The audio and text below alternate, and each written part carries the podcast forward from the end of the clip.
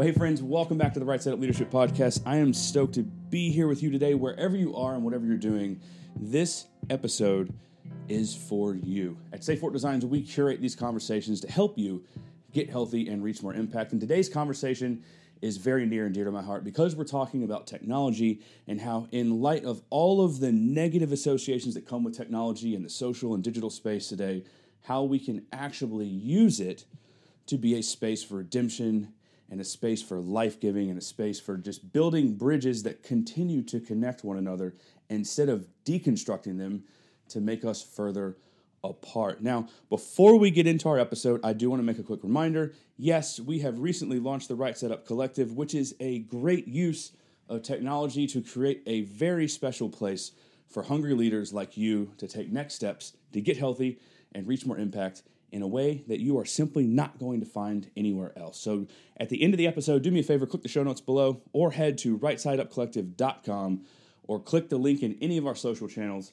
and consider joining today. I would love to see you there. Our team would love to see you there, and we would love to walk alongside you and help you take your next steps to get healthy and reach more impact, all while connecting you with other hungry leaders doing the exact same thing. Now, sit back, relax, and enjoy today's episode of the Right Side Up Leadership Podcast and Alan's conversation with Garrett Gerhart about the metaverse and technology and how we can use it to be a force for good.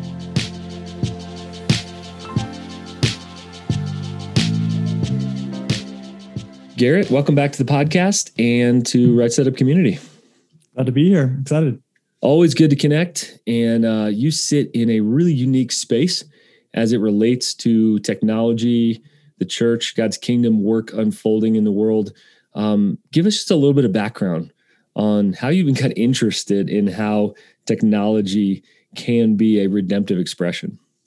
Yeah, yeah. So I did youth ministry for about uh, 15 years before moving on into communication ministry. And when I first started, you know, I really noticed that you know a lot of us had um, dumb phones; they weren't smartphones, you know, and and uh, and I kind of always liked the idea of technology. But I noticed my students were back in the day, it was really surprising. They were texting, you know, 10,000 times a month. And the parents were like, what is going on with technology? And I'm like, well, I kind of saw how the phone became more and more important to the average person. There were always early sure. adopters. There always were students and young people interested in video games and technology. But I noticed, you know, the average person using it a lot more. And um, fast forward, you know, five or six years, and all my students had smartphones and social social media accounts and Facebook and then fast forward a few more years and uh, everybody had smartphones and on social media four plus hours a day. And i really you know noticed this is an opportunity. Mm-hmm. this is an opportunity um, for the gospel. This is an opportunity for ministry and leadership because people are spending time there and we should leverage those tools in the same way the church has leveraged um, many technology tools. And so I started doing YouTube videos early on in youth ministry and getting students involved in making videos and making sure we had you know great social media presence. And I saw a lot of benefit from that. But you know, I also because I was working with students, I saw a lot of negatives. I saw a lot of uh, media addiction. Uh, early on, it was a big deal for cyberbullying was was huge. The the unhealthy uh, interpersonal dynamics that play out in teens' lives were being amplified on social media. And so after a few years, I really um, wanted to make sure that as we use uh, digital tools, that we do it in a way that doesn't amplify some of the negative effects like addiction and comparison and polarization and all those things, but instead we use it in wise ways, um, ways that um, take advantage of the strength but minimize the negatives. And that to me sounds like discernment, and that's our take uh, here at Stay Forth is uh, that we need to be wise, we need to be discerning, and things shift, they change, they're dynamic. We're going to talk about the metaverse. We're going to talk about you know new fears people have. They may not even know exactly what that is, um, and so we'll we'll spend some time clarifying that. But I think it's really important if you're listening to this, if you're watching this, you may land on a camp that feels really extreme, and that probably lacks the discernment to see the other side. If we're 100% a big fan of everything on social media and everything online, we need to be really careful. And if we're 100% against the fact God clearly can't do any redemptive kingdom work in this, we obviously need to challenge that. Um, Garrett, you serve as one of our coaches now at Stay Forth, and we need a lot of navigation help uh, in this. And honestly, one of the reasons that we're having this conversation is because I want to be in this. I want you to kind of lead me, to lead us, and and our listeners. You also do a lot of writing into this area, and you personally serve as a communications pastor who's navigating. What should the church's role be in this? So, man, I love the tension spot you sit in that is wise and discerning. So, let's first talk about kind of the scary side of social media. You mentioned addiction, polarization, negativity, cyberbullying, kids and adults. Let's be real. Mm-hmm. So, of course, you mentioned those. What else? What are some of the other dangers that we need to be aware of today uh, with the online presence? Yeah, you know, the, the study of media ecology is the idea that um, the media that we use changes us as individuals or the medium that's used. And I think there's no doubt we can see that the idea of digital communications and social media is even changing the way that we think. And one way that plays out is, you know, like information siloing, right? I go online and I'm surrounded by things that I most likely clicked on at any point in the last couple of years. I most likely watch videos about these things. Google knows my political views. Or I just sent hobbies. them to someone and right. then suddenly that exact thing is being advertised to me. I remember when that started happening. It's like, it's creepy. And then we found out, no, it's exactly what technology is designed for. Yeah. And you know what? There's some, there's some good to that. I'm not going to be um, you know, wasting, I mean, I'm wasting my time online a lot, but I'm not gonna be, they're not gonna be showing me things that I have zero sure. interest in. Sure. But what happens is, is to begin to think that maybe that's everyone's internet experience. And so then when we come across someone who has a different view than us, a different political view, a different view on a cultural topic, and we think, not only are you different than me, that you're um, ignorant. How could you possibly believe X, Y, and Z? Haven't you seen this data and this article and this person? And don't you watch this news YouTube channel? And don't you watch this? And the reality is, no, they don't. And uh, Google and Facebook don't want them to because they're less likely to engage in it. And that's where we've seen this. And you and I and everyone listening has seen, man, some really extreme differing views in the last couple of years play out in ways that maybe wouldn't have happened 10 years ago, where we didn't find ourselves completely engrossed in only information that we can only accept and agree with. But that's what yeah. they want. Yep. They want us to be more like the only reason they show us that thing is because they know we're more likely to engage with it and click on it. They don't know what that content is. They don't really care what that content is. They just want to make sure you're more likely to engage with it. And I think that's created um, some really strong opinions about things. And, and I think the fear is, is it's kind of dehumanized people with different views. Mm-hmm. Sure. Um, talk about the metaverse. First of all, what is it? Yeah, yeah, that's a great question. Um, you know, the metaverse, uh, uh, recently, you know, Facebook came out and said they're changing their name of their company from Facebook to Meta, their parent company. And there's a lot of ways to look at the metaverse. An easy explanation is is kind of like virtual reality, um, but that's been around for a while. The best way I like to describe it is like um, um, a different form of immersion. So Web 2.0, what we call it, and that was like um, early, you know, just emailing. That was going on community groups, going on chat rooms. Um, that was just information websites that were text heavy, maybe some photos. And then Web 2.0 came around and it was social media, a lot of user generated content. And that kind of upped the ante when it came to immersion and engagement, even though it was still just two dimensional. There were videos.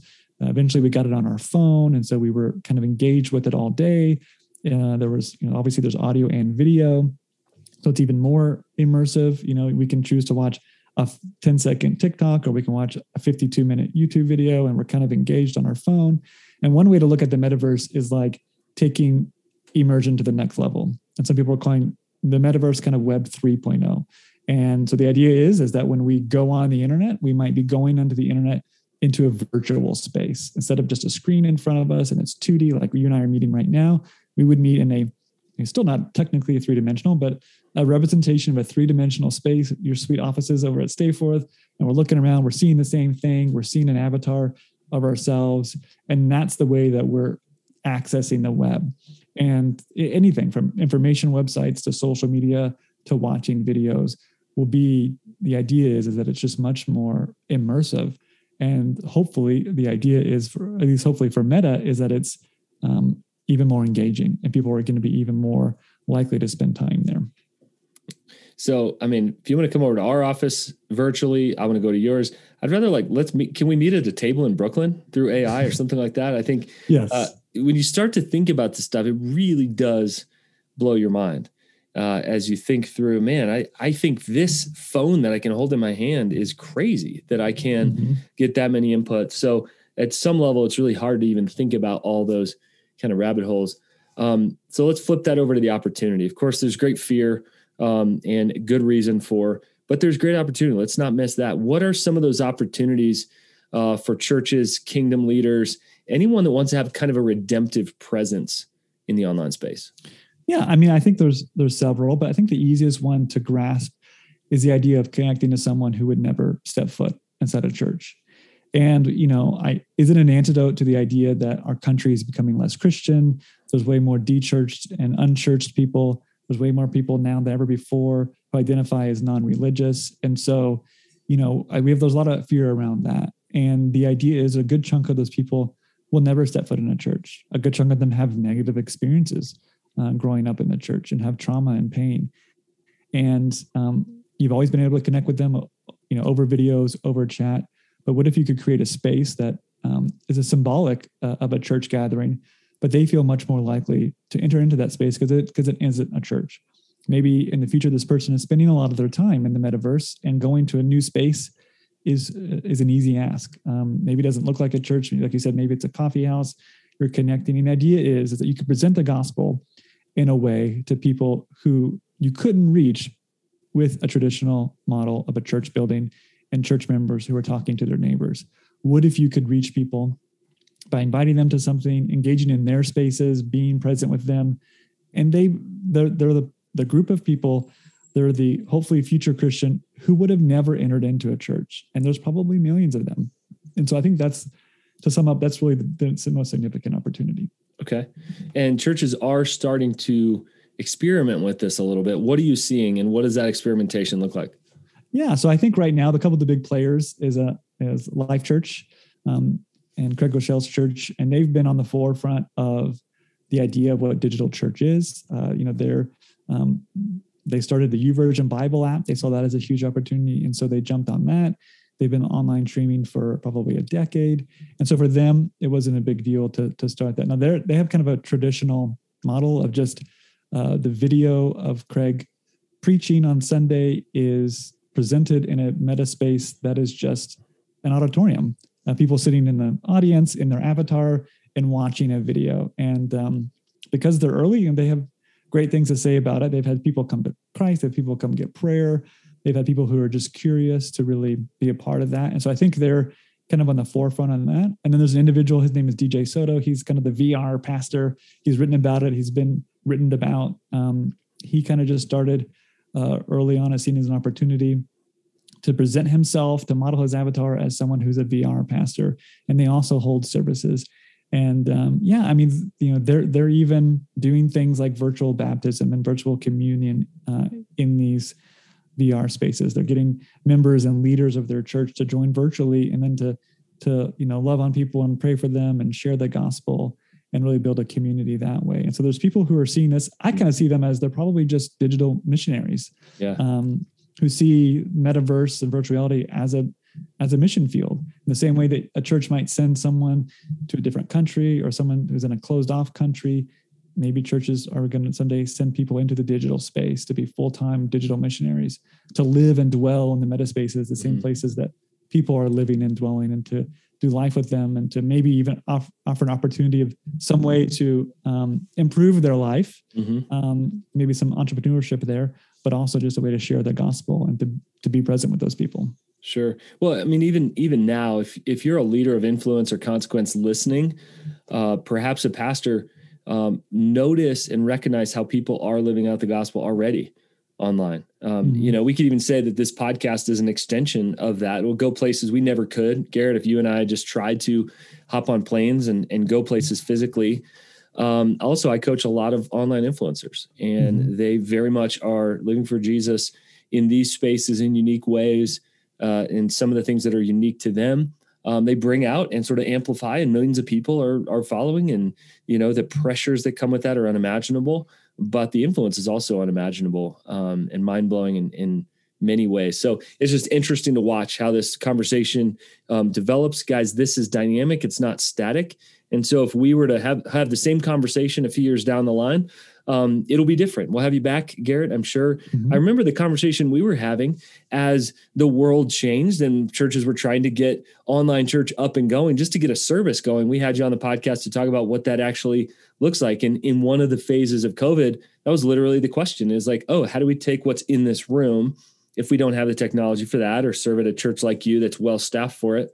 How do we do that? So I just want you to take note that the conversation is changing, and that's one of the reason it, it requires discernment.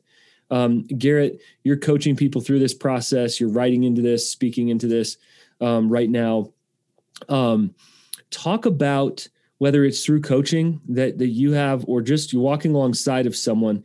How does the you know regular church, the regular pastor, need help navigating this online space, the metaverse, and and otherwise? Yeah, that's a good question. You know, I, I think there's got to be this this dialogue like we're having now and this openness to just talk about it. I think, like you said, there is a lot of anxiety and a lot of fear because it is unknown, and that is not unusual. Mhm. You know, Alan, we can look at every new technology that's come out that the church has used from um, the alphabet, just being able to write something down Yep. to the printing press, and how there was some concern that you know part of the mission of the church would get lost in that. Mhm. And I think that that potential was always there for the mission of the church to get lost. And I think, you know, hesitant, hesitant to say, but maybe it is even more so as our technologies get more immersive and they and they remove us from the idea of physically connecting with other people. But I think you start with just having those conversations.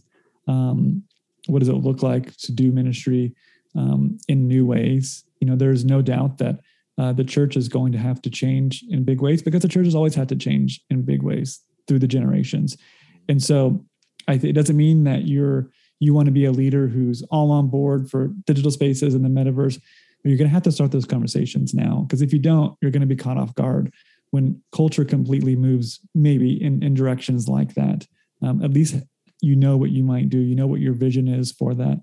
And and I think the next step is really to you know engage uh, with some of the uh, digital natives in your church and some of the people in your maybe on staff who are younger and really um, begin to understand uh, their perception of the world and what it means for them to have a community of people. And, and you'll notice uh, very quickly that it's you know very hybrid that they they have um, people who are that are in their community who they connect with who are people that they respect and leaders in their lives the people who mentors in their lives who are completely digital. You and i have been friends for years and we have never met uh, Never physically given a fist bump or eaten a taco, which is Yeah. a shame, but we've still, I would call you a friend.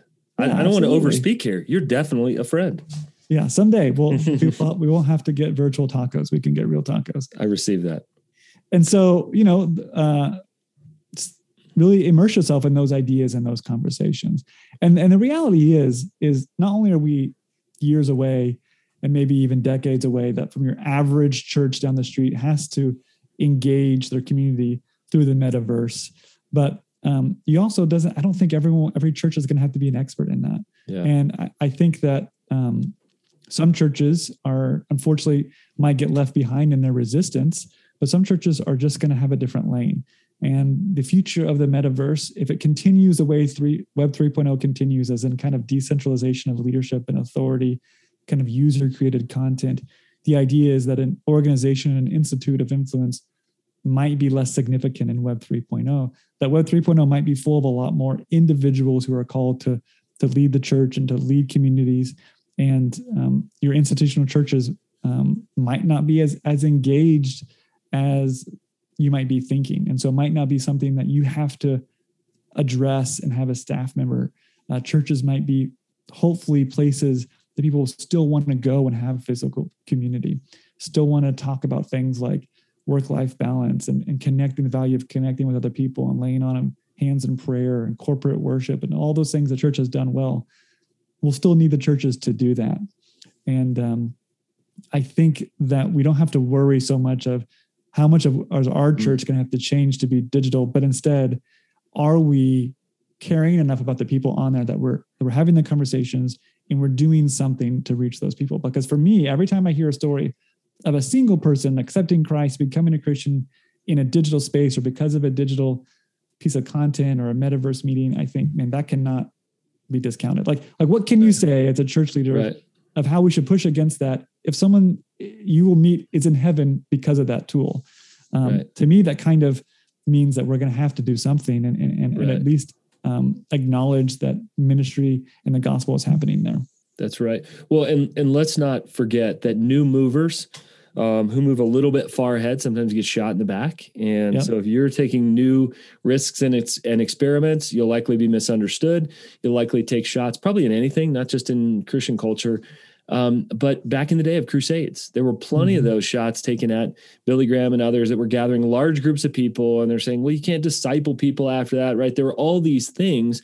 It also birthed things like the Navigators that then said, "We we need to disciple these." There were churches left behind in in the best sense on campuses across the country from those crusades. And so um, I just think we need to be really careful.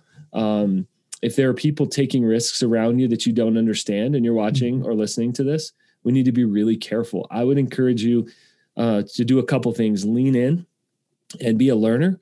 Here uh, my kids are teaching me garrett a lot of things i don't know and i'm watching them as well. When they say hang out with their friends they may mean online playing a video game together. Uh, I don't like that. I don't understand that. And yet I'm learning that is strange. I would never say, like, Garrett, let's go hang out. I would say, let's get a Zoom meeting. They view it differently in that my, my kids are constantly teaching me how to use technology, what might be good. Uh, and, and that's, I just, I just think good to stay a learner. Secondly, um, Garrett can help coach you through this process. And I just think that that's really rare. Garrett, a lot of your experience um, because I tend to hear all in or all out. And to have this discerning of a conversation is pretty rare. Uh, and I mm-hmm. really like that you come into it with both the expertise and the discernment. Um, and lastly, I want to encourage you guys to pray and look for opportunities because without that piece of it, you're not going to see what you're not looking for. Literally say, God, where am I not seeing opportunities? I utilize um, you know facebook instagram even our right side up community the paid uh, right side up collective we just launched for questions for dialogue. People are hungry to just answer and ask a question to just dialogue to go offline with somebody if they want to swap numbers and get a 30 minute call or get a taco if you live within an hour. I mean guys there are opportunities here. I do not want to put my head in the sand and miss the opportunities. Garrett doesn't. I hope you don't either Garrett, thanks for what you do. Appreciate your posture. Friends, if you want to reach out with Garrett, you can just head on over to stayforth.com.